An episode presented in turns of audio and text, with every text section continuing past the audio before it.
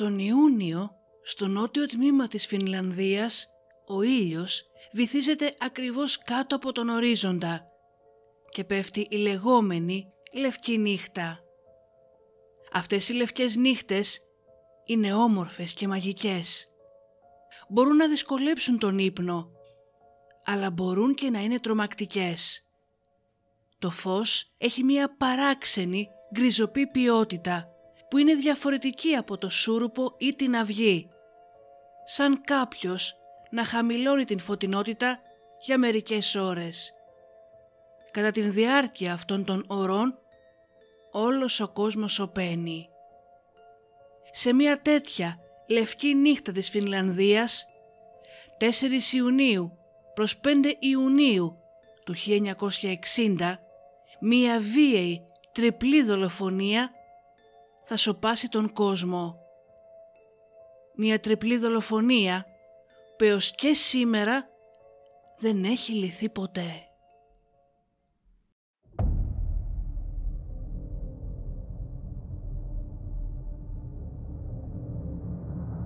And that's where I cut her open when he told me to. Slave. There's no way around it. Primarily a sexual slave, but nonetheless a physical slave as well. I had no intention of hurting him. I, I couldn't find any way to eat And the girl's you, meat you beat her to death with what? Uh, sledgehammer. We are all evil in some form or another.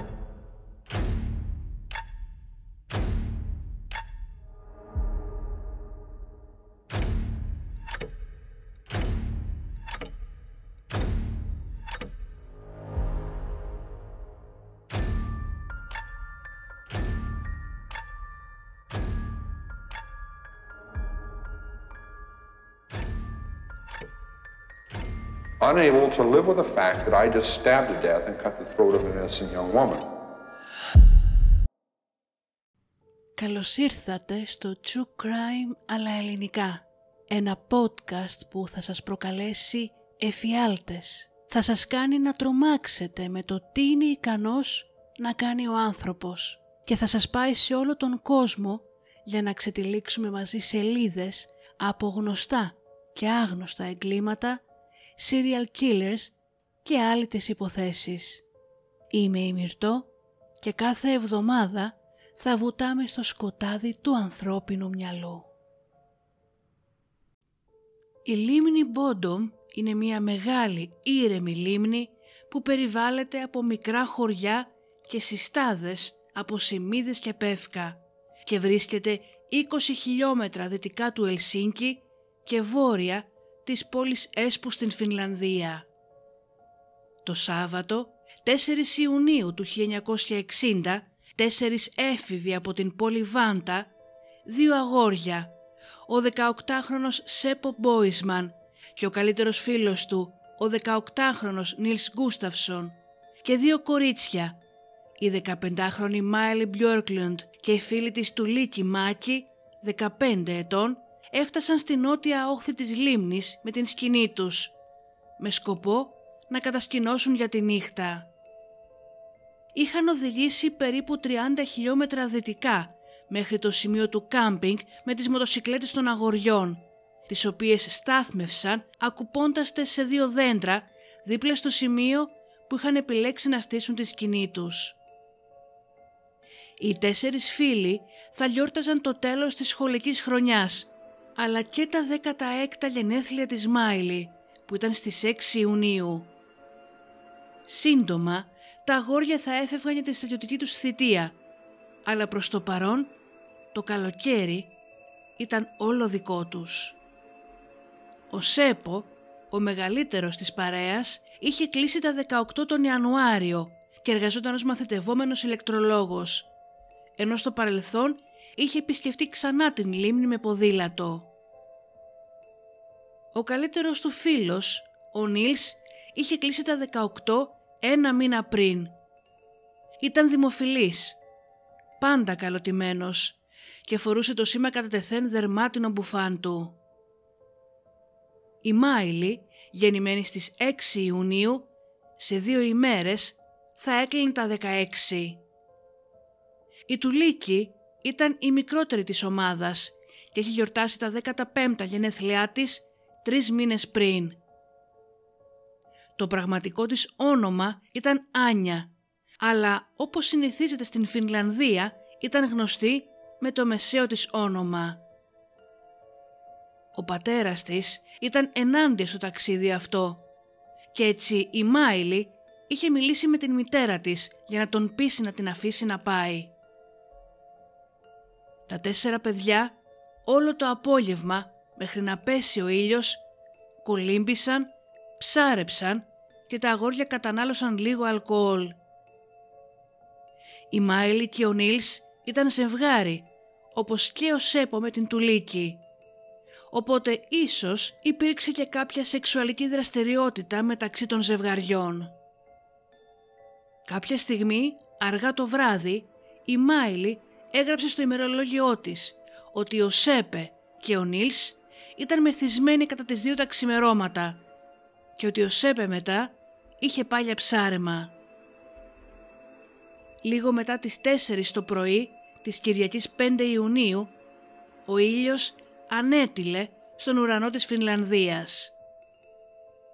Από εδώ και πέρα υπάρχουν αντικρουόμενες αναφορές για το ποιος ανακάλυψε για πρώτη φορά την φρικτή σκηνή του τριπλού εγκλήματος το πρωί της 5ης Ιουνίου.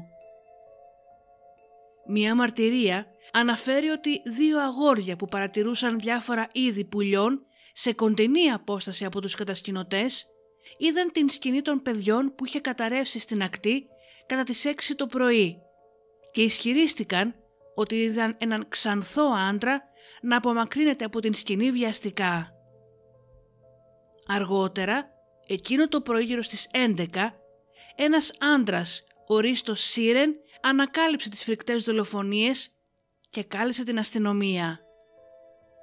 Μία φινλανδική κίτρινη φυλάδα ωστόσο ισχυρίστηκε ότι το πρωί της Κυριακής ένας κάτοικος της περιοχής, ο Έσκο Γιώχανσον, πήγε με τους δύο γιους του στην λίμνη Μπόντομ για μπάνιο και βλέποντας την σκηνή της παρέας που είχε καταρρεύσει στην ακτή, πήγε να δει τι συμβαίνει. Στην συνέχεια, αφού ανακάλυψε τον τόπο του εγκλήματος, έφυγε για να καλέσει την αστυνομία.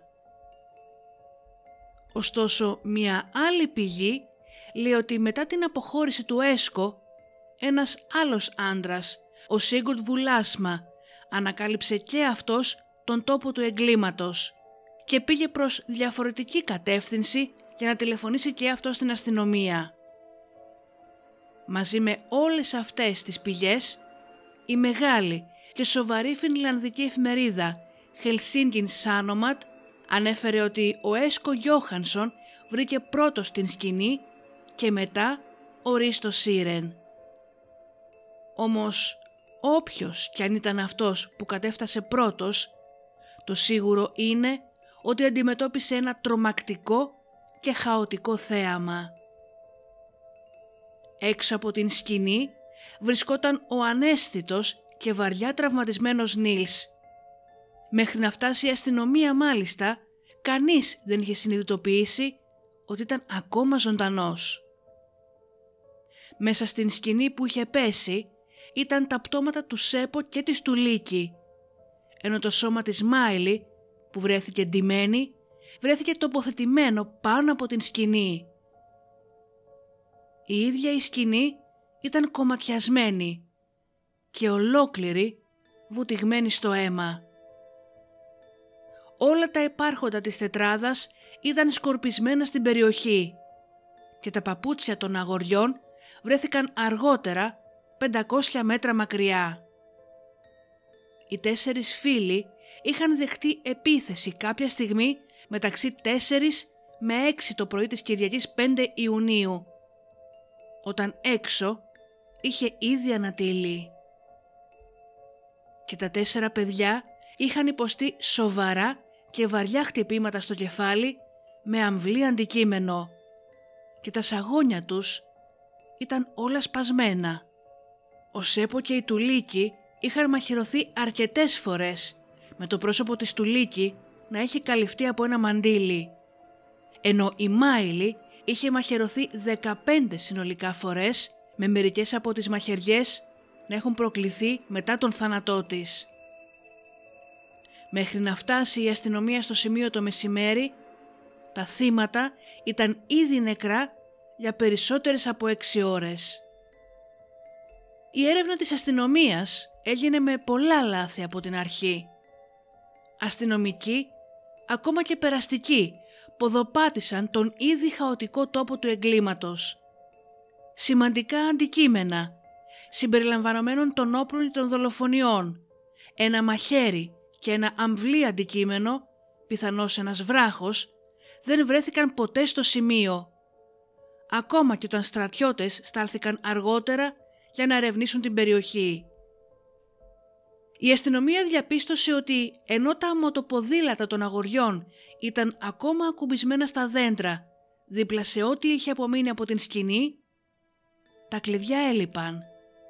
Έλειπαν όμως και άλλα αντικείμενα που ανήκαν στην παρέα, τα οποία δεν βρέθηκαν ποτέ.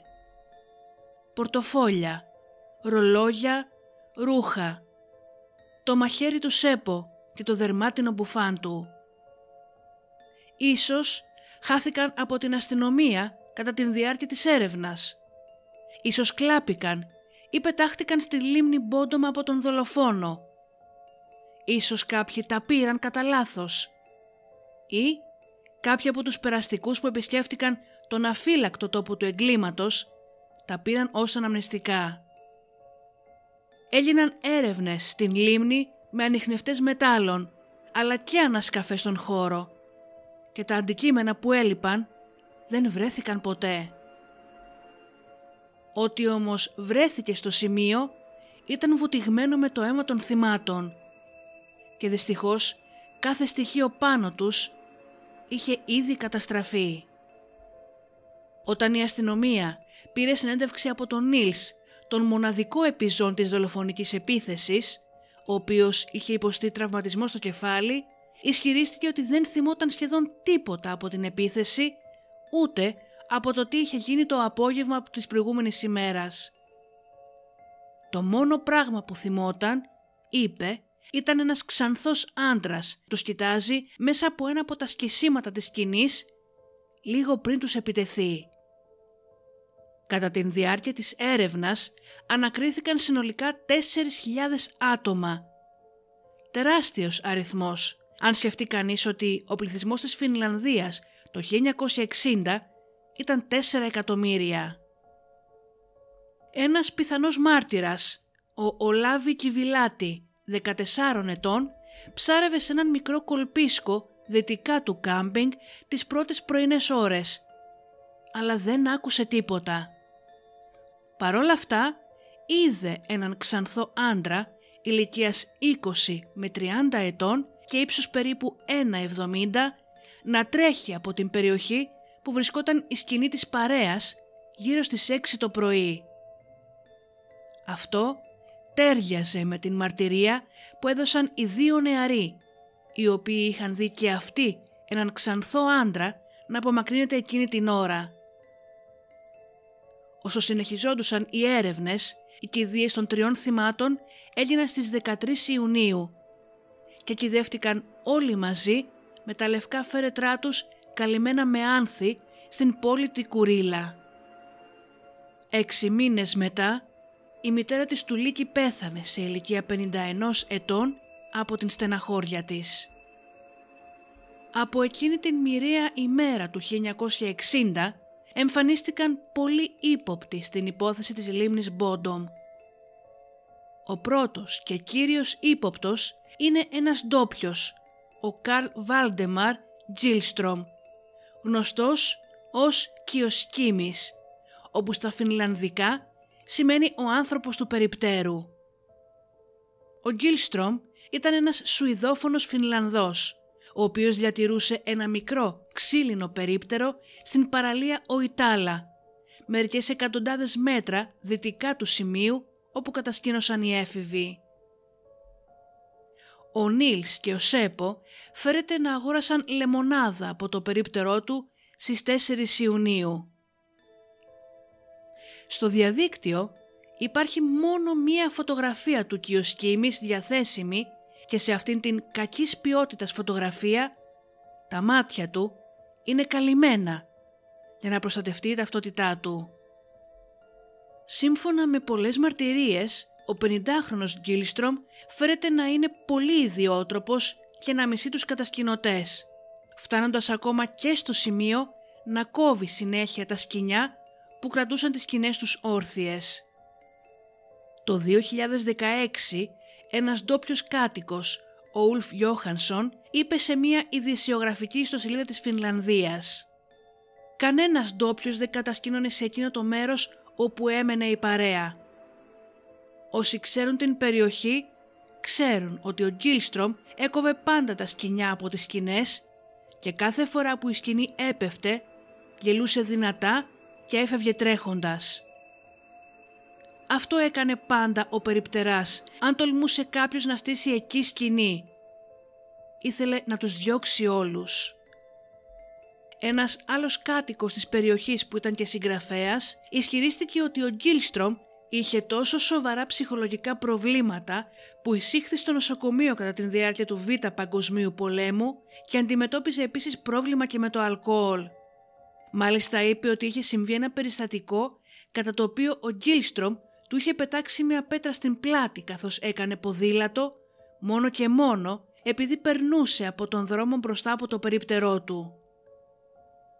Το 1969, μετά από μια νύχτα κατανάλωσης τεράστιας ποσότητας αλκοόλ, ο Γκίλστρομ φέρεται να ομολόγησε σε έναν γείτονά του ότι αυτός έκανε την τριπλή δολοφονία, λέγοντάς του συγκεκριμένα «Βλάκα, δεν καταλαβαίνεις ότι είμαι ο δολοφόνος του Μπόντομ» Τι να κάνω τώρα; Ο Γκίλστρομ όμως πέθανε στις 2 Αυγούστου του 69, πνίγοντας τον εαυτό του στην λίμνη Μπόντομ μετά από τριήμερη υπερκατανάλωση αλκοόλ. Εκείνη την εποχή η αστυνομία είχε δεχτεί το άλοθη που τους είχε δώσει ο περιπτεράς. Τους είχε πει ότι κοιμόταν με την σύζυγό του τη νύχτα των δολοφονιών και έτσι οι αρχές απέρριψαν την ομολογία του αυτή λόγω του μεθυσιού του. Λίγες στιγμές όμως πριν πεθάνει η σύζυγός του στο νεκροκρέβατό της φέρεται να είπε ότι έδωσε στον σύζυγό της ψεύτικο άλοθη. Πολλοί όμως στην πόλη του Έσπο εξακολουθούν να πιστεύουν ότι ο περιπτεράς ήταν ο δολοφόνος είναι εύκολο να κατηγορήσουμε τον τρελό του χωριού, όπως λέμε εμείς. Αλλά μπορεί στις 5 Ιουνίου του 60 η οργή του Γκίλστρομ να ξεπέρασε τα συνηθισμένα του όρια και να οδήγησε σε τρεις θανάτους. Ο δεύτερος βασικός ύποπτος είναι ο Χάνς Άσμαν, ένας Γερμανός μετανάστης που μετακόμισε στην Φινλανδία στις αρχές της δεκαετίας του 50 και όταν έγιναν οι δολοφονίες ήταν 36 ετών. Ο Άσμαν έμενε κοντά στη λίμνη Μπόντομ και τέριαζε στην περιγραφή του ξανθού άντρα που φέρεται να είδαν κοντά στη σκηνή το πρωί της 5ης Ιουνίου. Τόσο ο Επιζών, ο Νίλς, όσο και ο 14χρονος ψαράς, ο Λάβη Κιβιλάτη, υποβλήθηκαν από ειδικούς σε ύπνωση και οι δύο περίγραψαν έναν άντρα που έμοιαζε πολύ με τον Άσμαν. Ωστόσο, οι εικόνες που ανακτώνται υπό ύπνωση είναι αναξιόπιστες και η ύπνωση μόνη της ως αποδεικτικό στοιχείο απορρίπτεται ως άχρηστη επιστήμη σε περίπτωση που η υπόθεση πάει σε δίκη.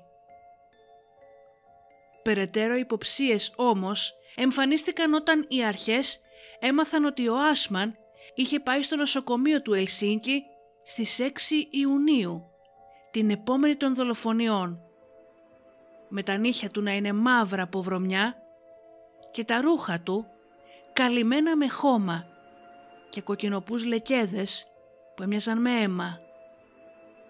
Το προσωπικό μάλιστα του νοσοκομείου ανέφερε πως ήταν νευρικός, επιθετικός και μεθυσμένος. η αστυνομία ανέκρινε τον Άσμαν, αλλά γρήγορα τον απέρριψαν από ύποπτο, καθώς είχε ισχυρό άλοθη για την νύχτα των δολοφονιών. Είπε πως ήταν με την κοπέλα του και δύο άλλα άτομα στο Ελσίνκι. Τα ρούχα του όμως δεν εξετάστηκαν ποτέ για την παρουσία αίματος. Μετά την ανακοίνωση ότι ο Άσμαν είναι ύποπτος, κυκλοφόρησαν φήμες πως ήταν κατάσκοπος των Σοβιετικών, καθώς και ότι σε ηλικία 19 ετών ήταν μέλος των ναζιστικών SS και εργαζόταν στο Auschwitz ως φρουρός. Αυτό όμως που λείπει όσον αφορά τον Άσμαν είναι το κίνητρο. Έμενε κοντά, οπότε ήξερε την περιοχή.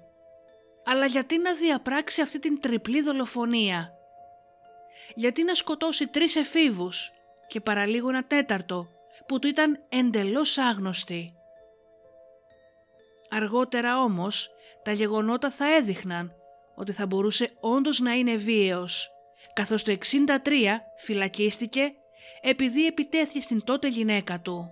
Αξιοπερίεργο είναι όμως ότι είχε συνδεθεί με άλλες ανεξιχνίες δολοφονίες στη Φινλανδία, όπως για την δολοφονία της 17χρονης Κιλίκης Σάρη στην δυτική ακτή της Φινλανδίας τον Μάιο του 53 και την διπλή δολοφονία των κατασκηνωτών Έινε Μαρία Νιώσεν, 21 ετών και Ρίτα Πακάνεν, 23 ετών, στην Βόρεια Καρελία τον Ιούλιο του 59. Με αυτά τα δεδομένα, αρκετοί δημοσιογράφοι προσπάθησαν να το συνδέσουν με τη λίμνη Μπόντομ, προσπαθώντας έτσι να δείξουν ότι ήταν ένας κατασυρωήν δολοφόνος που παρέμενε ελεύθερος. Το 1998 ο Χάνς Άσμαν πέθανε στην Σουηδία, οπότε και εκεί υπήρξε αδιέξοδο. Άλλος ένας στην λίστα των υπόπτων είναι ο Πέντι Σοίνενεν, ένας νεαρός άνδρας που είχε διαπράξει κλοπές και βία εγκλήματα και πήγε στην φυλακή στα τέλη της δεκαετίας του 60. Ενώ βρισκόταν στην φυλακή, φέρεται να ομολόγησε τους φόνους. Θα ήταν μόλις 15 ετών τότε και βρισκόταν στην περιοχή εκείνο το μοιραίο βράδυ. Ο Πέντι είχε ιστορικό κατάχρησης ναρκωτικών και αλκοόλ, ψυχικής ασθένειας και ψύχωσης. Αλλά και πάλι η αστυνομία δεν έλαβε σοβαρά την ημολογία του, καθώς θεωρήθηκε και αυτός αναξιόπιστος. Στο τέλος ο Σόινινεν κρεμάστηκε στον σιδηροδρομικό σταθμό του χωριού το Χιάιλα ενώ τον μετέφεραν μεταξύ φυλακών το 1969. Το 2004 τώρα η Φινλανδική αστυνομία ανακοίνωσε ότι είχε επανεξετάσει την σκηνή και άλλα αποδεικτικά στοιχεία που είχαν διατηρήσει χρησιμοποιώντας σύγχρονες ιατροδικαστικές τεχνικές και ότι 44 χρόνια μετά τις δολοφονίες θα κατηγορούσαν και επίσημα τον μοναδικό επιζών Νίλς Γκούσταυσον, ηλικίας πλέον 62 ετών. Με την κατηγορία αυτή να έχει την υποστήριξη και των οικογενειών των τριών εφήβων που δολοφονήθηκαν. Μέχρι εκείνη την στιγμή, ο Νίλς, ένας παντρεμένος πατέρας δύο παιδιών, εργαζόταν ως οδηγός λεωφορείου και ζούσε μία ήσυχη ζωή. Η αστυνομία και η εισαγγελία ισχυρίστηκαν ότι ο Νίλς είχε σκοτώσει τον καλύτερό του φίλο τον Σέπο και τη Σμάιλ και του Λίκη χρησιμοποιώντας πέτρες και ένα μαχαίρι. Το μαχαίρι του Σέπο όμως δεν βρέθηκε στον τόπο του εγκλήματος και ίσως να ήταν το όπλο των δολοφονιών. Η εισαγγελία πίστευε ότι το κίνητρο ήταν η σεξουαλική ζήλια. Ο Νίλς είχε ξεσπάσει στην Μάιλι κατά την διάρκεια ενός επεισοδίου ζηλοφθονίας. Το σπασμένο σαγόνι του πιστεύεται πως ήταν αποτέλεσμα του τσακωμού του Νίλς με τον Σέπο για τα κορίτσια. Αυτό το κίνητρο εξήγησε επίσης το γιατί η Μάιλι είχε υποστεί τα πιο σοβαρά τραύματα και μαχαιρώθηκε ακόμα και μετά τον θάνατό της. Βασικό στοιχείο για την εισαγγελία ήταν τα παπούτσια του Νίλς, τα οποία ειδικοί Βρετανοί ιατροδικαστές είχαν εξετάσει και βρήκαν πάνω τους ίχνη αίματος από τα τρία θύματα. Από την άλλη η υπεράσπιση υποστήριξε ότι ο Νίλς ήταν μέσα στη σκηνή με τους άλλους τρεις όταν τους πλησίασε ένα άγνωστο άτομο.